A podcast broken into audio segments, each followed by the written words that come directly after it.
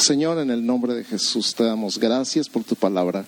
Gracias por todo lo que nos permites aprender y creer y recibir y abrazar y vivir de tu palabra. Gracias en este día por cada persona que está aquí presente. Gracias por cada persona que está conectada. Gracias por cada persona que va a ver este video tiempo después, días después, semanas después, años después. Gracias por tu palabra, por tu Espíritu Santo. Gracias por el territorio que nos has entregado para conquistar, para dominar, para dar fruto, para multiplicar. En el nombre de Jesús, creemos esta palabra, la recibimos, nos declaramos atentos, nuestros ojos y nuestros oídos físicos, mentales y espirituales abiertos a tu palabra. En el nombre de Cristo Jesús. Amén. Amén. Voltea con tu vecino y dile: qué bien te ves hoy.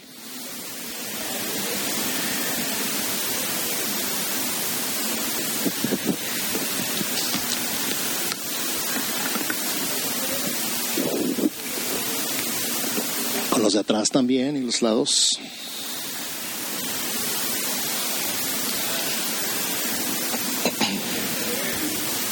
Gracias, igualmente. Ush. Hoy estamos con esta serie, en el segundo domingo de esta serie que se llama Ensanchando Nuestro Territorio. ¿Cómo se llama? Muy bien. Oigo ruido allá abajo, pero no voy a dejar distraer. Antes de continuar con este mensaje que todavía no empezamos, les voy a tomar el tiempo, vamos a tomarnos el tiempo de orar por nuestro país que adoptamos en oración. La oración de hoy, esta semana, es por las redes sociales en ese país. Vamos a orar por las redes sociales en ese país. Acuérdense que este mes estamos orando por los medios de comunicación. Yo estoy orando por India. ¿Por qué país estás orando tú? Israel, Indonesia, China. Bien, muy bien. Díganlo fuerte, díganlo fuerte. Eso. Entonces vamos a orar por ese país. Adopta tu país y extiende tus manos hacia él simbólicamente. 2 Corintios 4:1, en la versión de Message, dice: ninguna prueba o tentación que se te presente está más allá del curso de lo que otros han tenido que enfrentar. Todo lo que necesitas recordar es que Dios nunca te defraudará, nunca permitirá que te empujen más allá de tu límite, siempre estará ahí para ayudarte a superarlo. Y vamos a orar declarando que salen a la luz los peligros de uso de estos medios, que los padres se levantan a instruir y proteger sus familias de estos medios, que rompemos el poder de estos medios sobre la voluntad de hombres, mujeres, jóvenes y niños.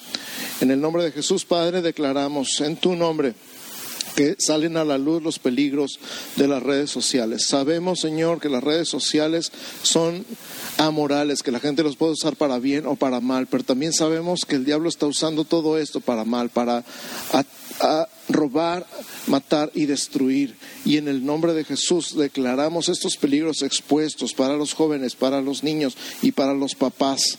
Declaramos que los papás se levantan a instruir y proteger a sus familias de estos medios. Todo ataque contra su mente, todo ataque contra su alma, todo ataque contra su espíritu en las redes sociales es expuesto, y que los papás les entra en el nombre de Jesús y por tu Espíritu Santo un celo santo para defender a sus familias de todo lo que está contaminando su casa a través de las redes sociales.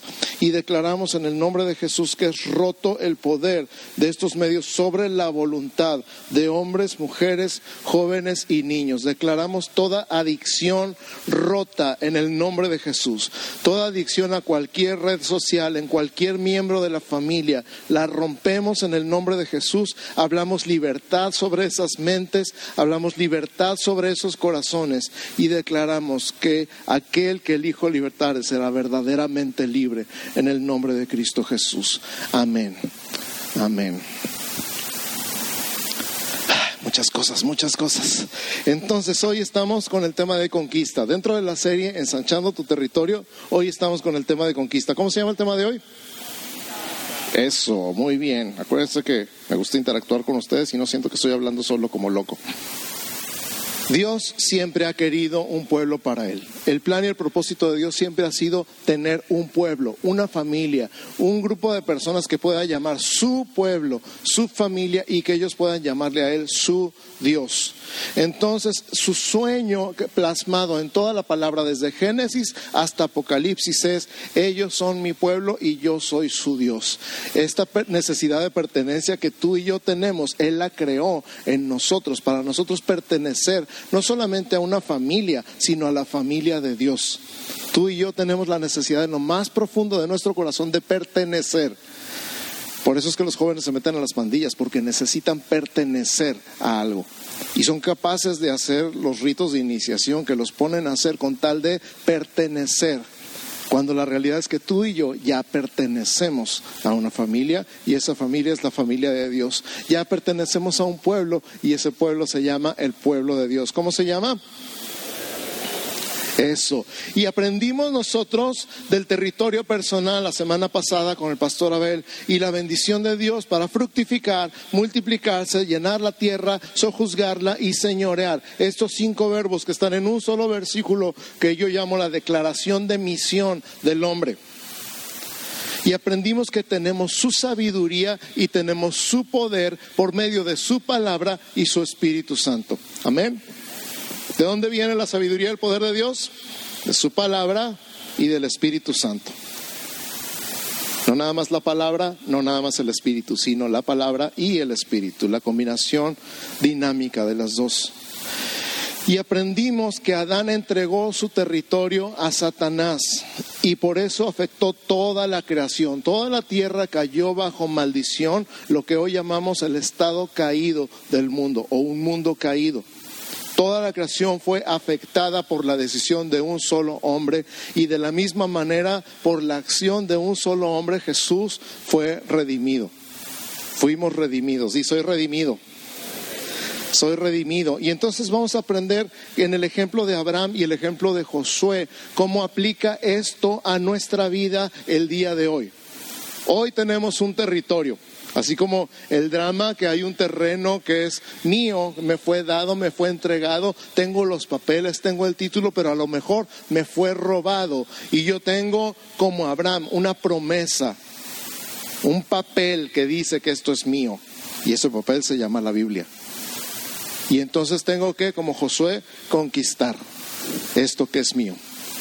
Entonces vamos a empezar con Génesis capítulo 12 versos 1 al 7. Si tienes tu Biblia ahí o la tienes en tu teléfono, prende tu teléfono y busca Génesis capítulo 12, y vamos a leer los versos 1 al 7. Nada más esos 7 versos por cuestión de tiempo. Dice: pero Jehová había dicho a Abraham: vete de tu tierra y de tu parentela y de la casa de tu padre a la tierra que te mostraré, y haré de ti una nación grande, y te bendeciré y engrandeceré tu nombre, y serás bendición. Bendeciré a los que te bendijeren, y a los que te maldijeren maldeciré, y serán benditas en ti todas las familias de la tierra. Y se fue Abraham como Jehová le dijo, y Lot fue con él. Y era Abraham de edad de 75 años cuando se salió de Harán. Tomó pues Abraham a Sarai su mujer, y a Lot hijo de su hermano, y todos sus bienes que habían ganado las personas que habían adquirido en Harán, y salieron para ir a tierra de Canaán, y a tierra de Canaán llegaron. Y pasó Abraham por aquella tierra hasta el lugar de Siquem, hasta el encino de Moré.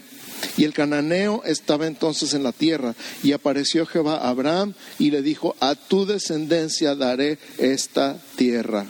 Y edificó ahí un altar a Jehová, quien le había aparecido. Qué impresionante está este pasaje. Y déjame poner un poquito, nada más un poquito de contexto. Canaán, el pueblo de Canaán y todos los que habitaban en esa tierra en ese tiempo eran hijos de Cam, hijo de Noé. Abraham era hijo de Sem, hijo de Noé. ¿Se acuerdan que Noé tuvo 3 hijos?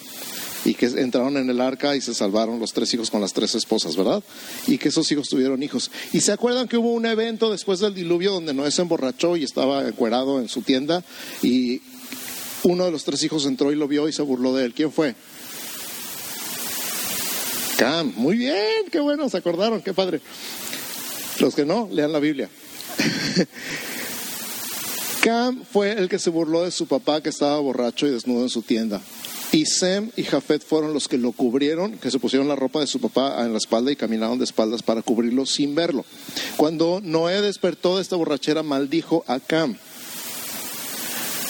¿Por qué? Porque estaba mostrando una perversión.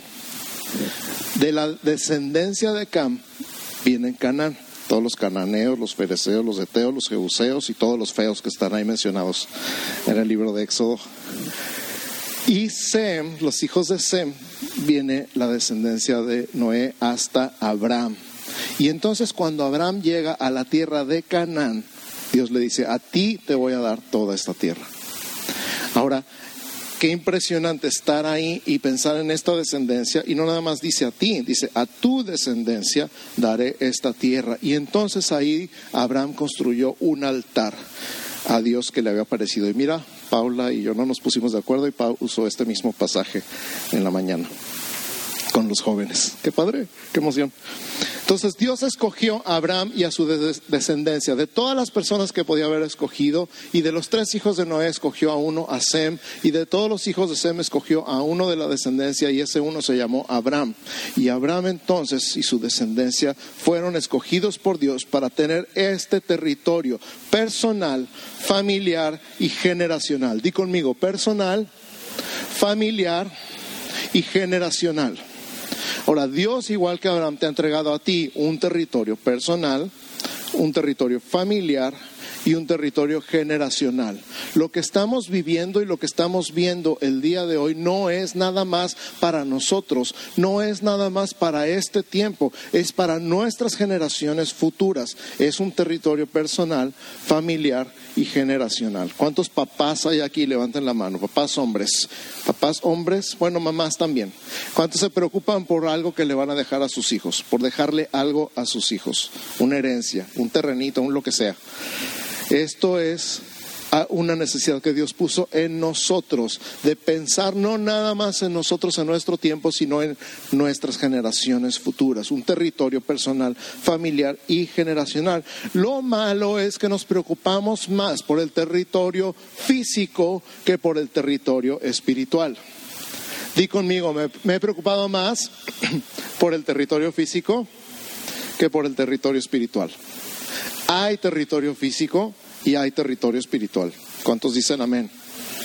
Entonces hemos trabajado mucho por la herencia física, pero nos hemos preocupado poco por la herencia espiritual. Pero hay territorio físico y territorio espiritual. Escucha las dos. Te daré a esta tierra. Te daré esta tierra. ¿Qué es? ¿Cuál de los dos es? Físico, terrenal.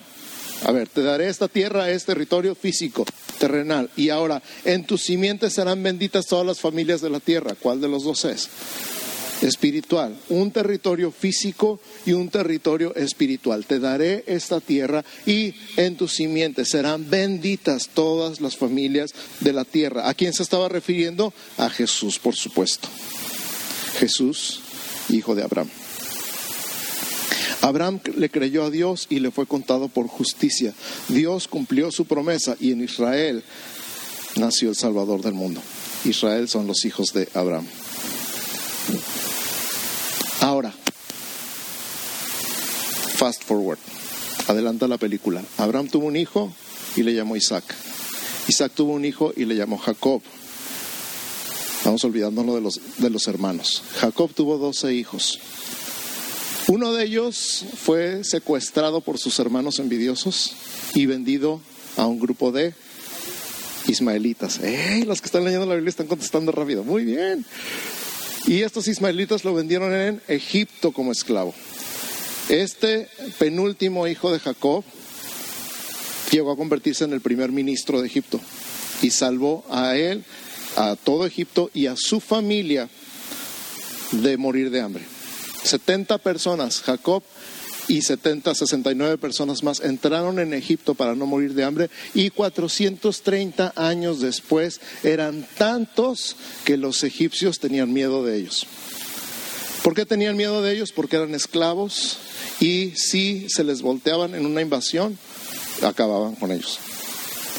Entonces por eso les pusieron la esclavitud tan pesada, tan fuerte, y se puso cada vez la cosa peor hasta que salieron de Egipto por mano de Eso, muy bien. Y entonces, ya se saben la historia, 11 días de camino, llegan a la frontera, ven la tierra, ven los gigantes, les da miedo, se enojan contra Dios y dicen, ¿para qué nos trajo Dios a morir aquí? Y Dios se enoja con ellos y dicen, pues ahora por cada día que caminaron en la tierra, ahora van a vagar un año en el desierto. Y vagan 40 años en el desierto hasta que muere toda esa generación de quejumbrosos. Toma nota.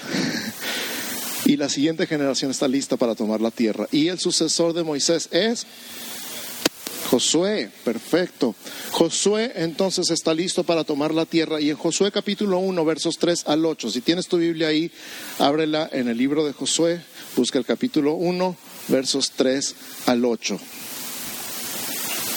Dice, yo os he entregado, como lo había dicho a Moisés, todo lugar que pisare la planta de vuestro pie, desde el desierto hasta el Líbano, hasta el gran río Éufrates, toda la tierra de los heteos, hasta el gran mar donde se pone el sol, será vuestro territorio. Nadie te podrá hacer frente en todos los días de tu vida. Como estuve con Moisés, estaré contigo.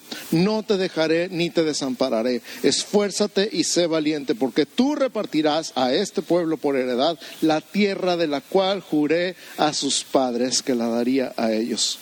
Solamente esfuérzate y sé muy valiente para cuidar de hacer conforme a toda la ley que mi siervo Moisés te mandó.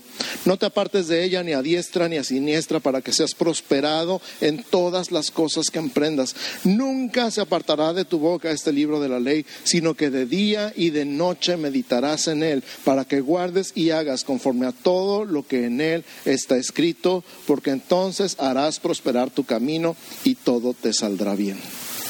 Está bien, Padre, esta promesa, ¿a poco no? La hemos leído, la hemos declarado, hemos orado con ella, especialmente el verso 8, Josué 1:8, haríamos bien en aprenderlo de memoria. Nunca se apartará de tu boca este libro de la ley, sino que de día y de noche meditarás en él, para que guardes y hagas conforme a todo lo que en él está escrito, porque entonces harás prosperar tu camino y todo te saldrá bien.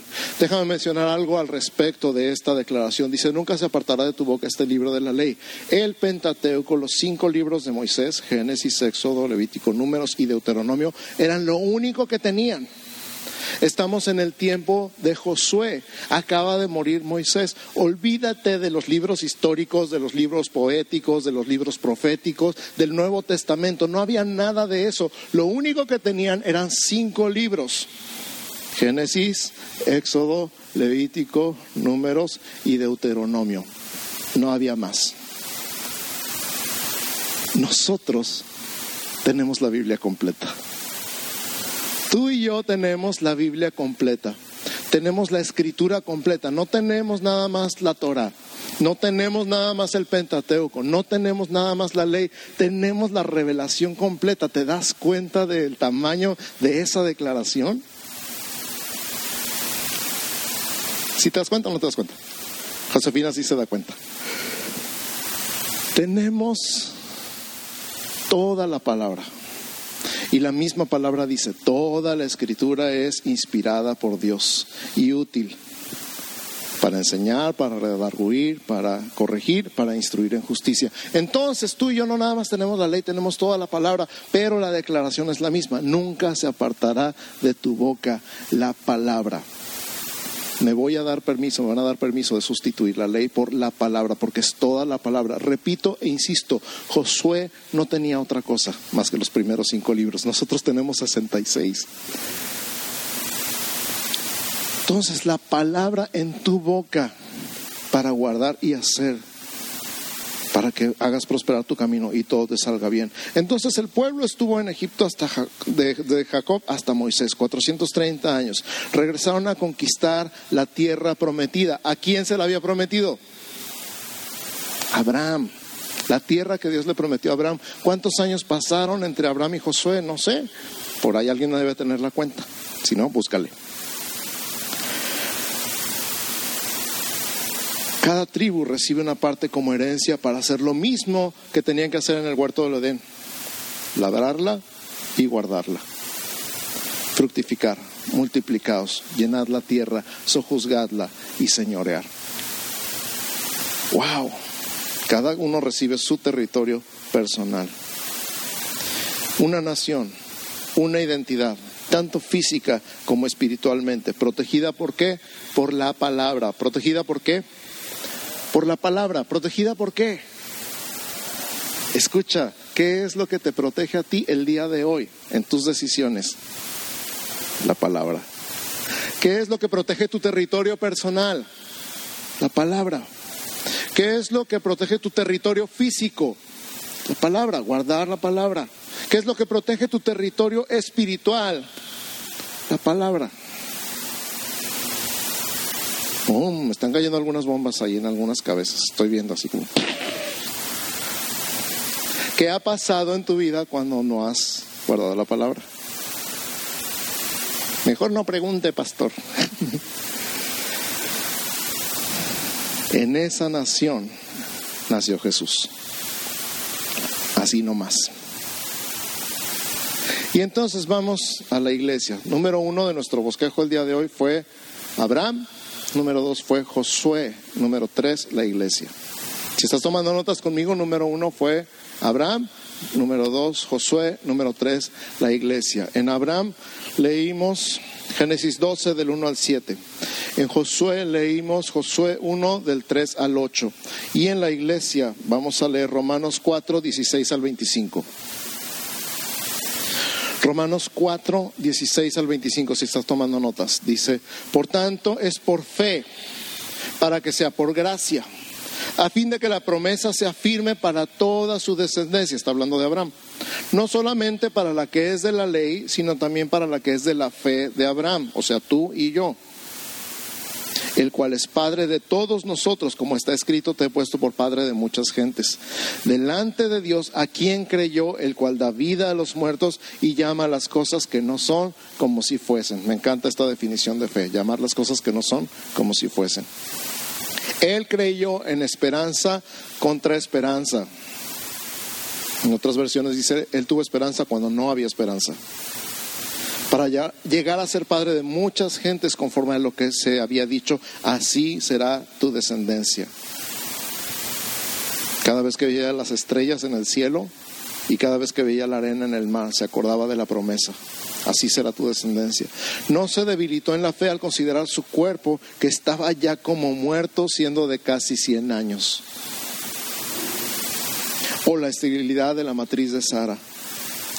Tampoco dudó por incredulidad de la promesa de Dios.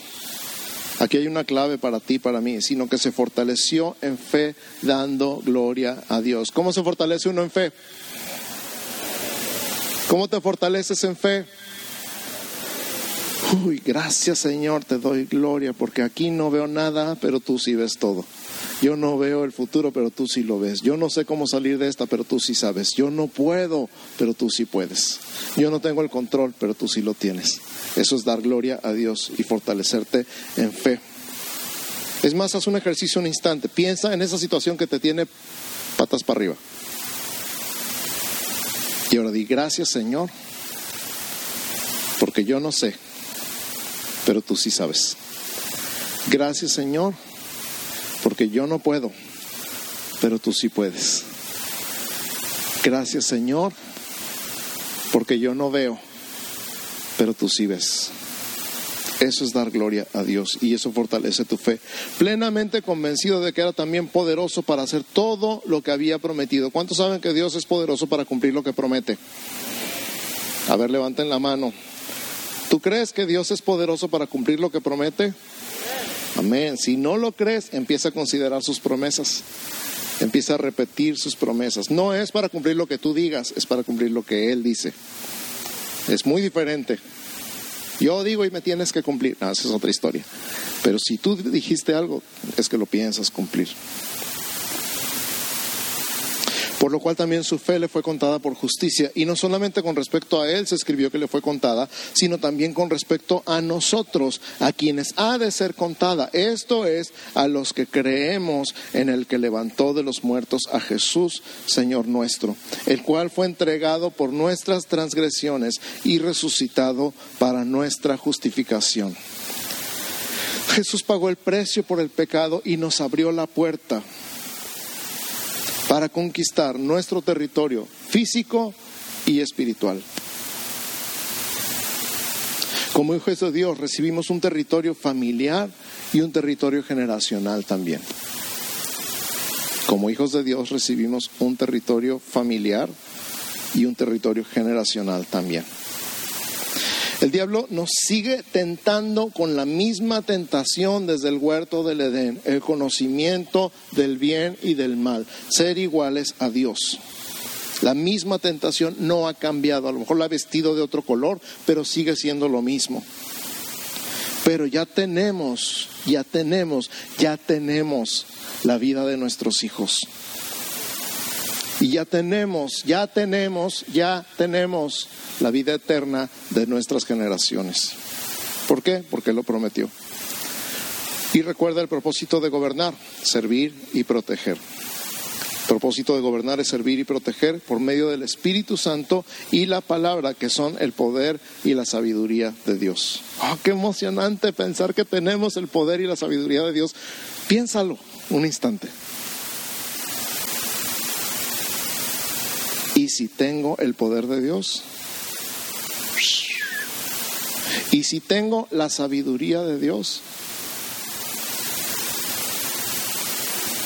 ¡Wow! ¿Ya te está cayendo el 20? A ver. ¿Quieres decir que tengo el poder de Dios? Pues sí. ¿Quieres decir que tengo la sabiduría de Dios? Claro. ¿Entonces por qué estoy así? Porque no los usas. Porque te crees más sabio que Dios. Entonces, ¿por qué estoy así? Porque no lo usas. Si lo usaras, no estarías así.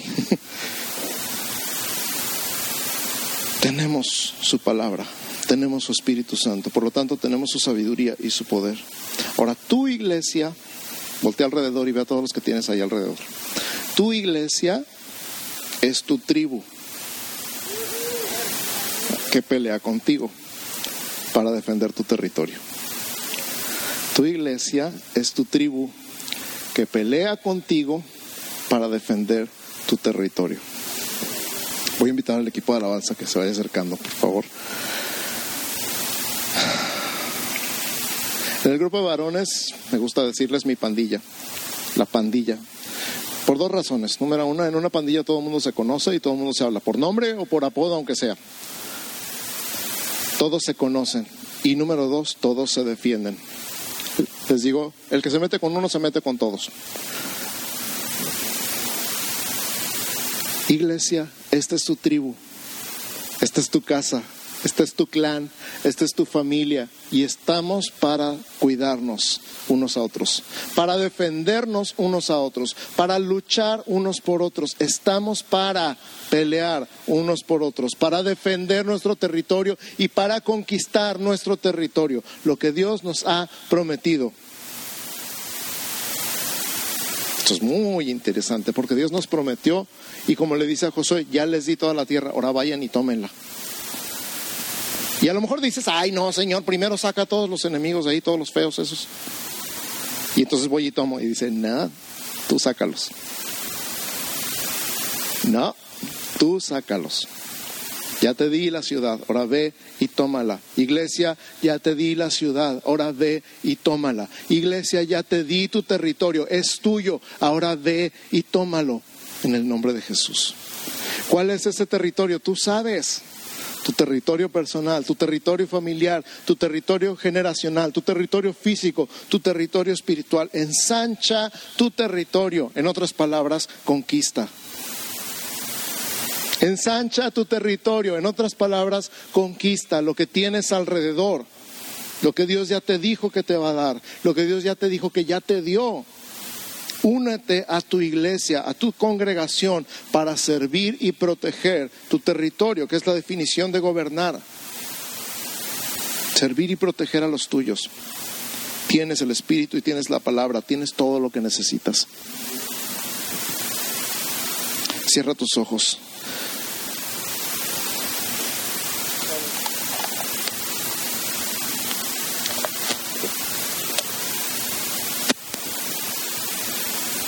A lo mejor has perdido alguna parte de tu territorio.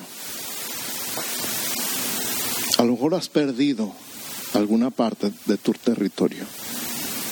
A lo mejor perdiste un familiar, un hijo, un amigo, un compañero de ministerio. A lo mejor perdiste algo. Yo te digo, hoy es tiempo de reconquistar. Hoy es tiempo de levantarte en la autoridad y el poder del Espíritu Santo y la palabra para retomar, para conquistar, para recuperar lo que habías perdido. Ya no se trata hoy, ya no se trata de que Dios te devuelva. Se trata de que te levantes y lo tomes. Iglesia, ya no se trata de que Dios te devuelva lo que el diablo te robó. Se trata de que te levantes en el nombre de Jesús, en el poder y la autoridad del Espíritu Santo y la palabra, para que tomes, recuperes, rescates lo que se había perdido. En el nombre de Jesús, escucha, cree y recibe. Es tiempo de levantarse y recuperar. El Espíritu Santo está en ti para revelarte lo que te ha robado, lo que se te ha robado. Y date la estrategia. A lo mejor va a ser una estrategia tan loca como darle 7 vueltas a una ciudad sin decir nada. Pero cuando Él lo dice, funciona. Él te da la sabiduría para proteger y servir, para gobernar. No te des por vencido. Eres un instrumento de bendición sobre toda la creación. Eres un instrumento de bendición sobre toda la creación.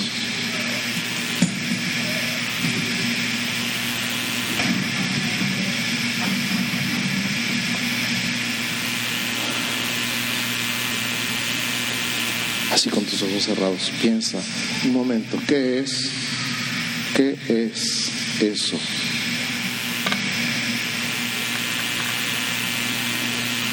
¿Qué me estoy perdiendo? ¿Qué es eso que extraño? ¿Qué es eso que me está faltando? ¿Qué es eso que me está doliendo? ¿Qué es eso que tenía y que ya no tengo? ¿Y por qué no lo tengo? Medita en eso un momento.